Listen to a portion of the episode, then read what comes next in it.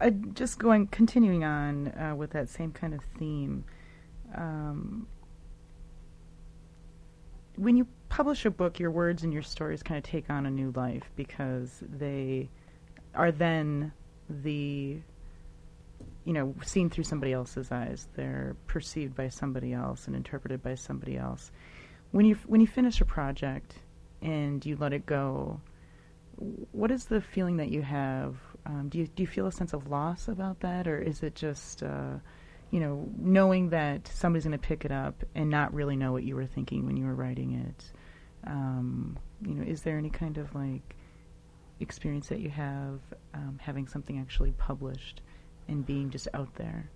It's I I don't know how this is for for other people.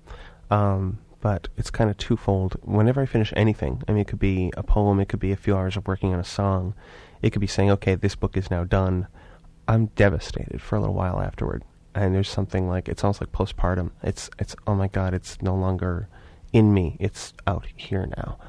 Um, but after I present it, after I tell my friends, I just finished the song here, download it, listen to it, let me know what you think, or put the book together and actually put it in a position where it can be bought by everyone in the world.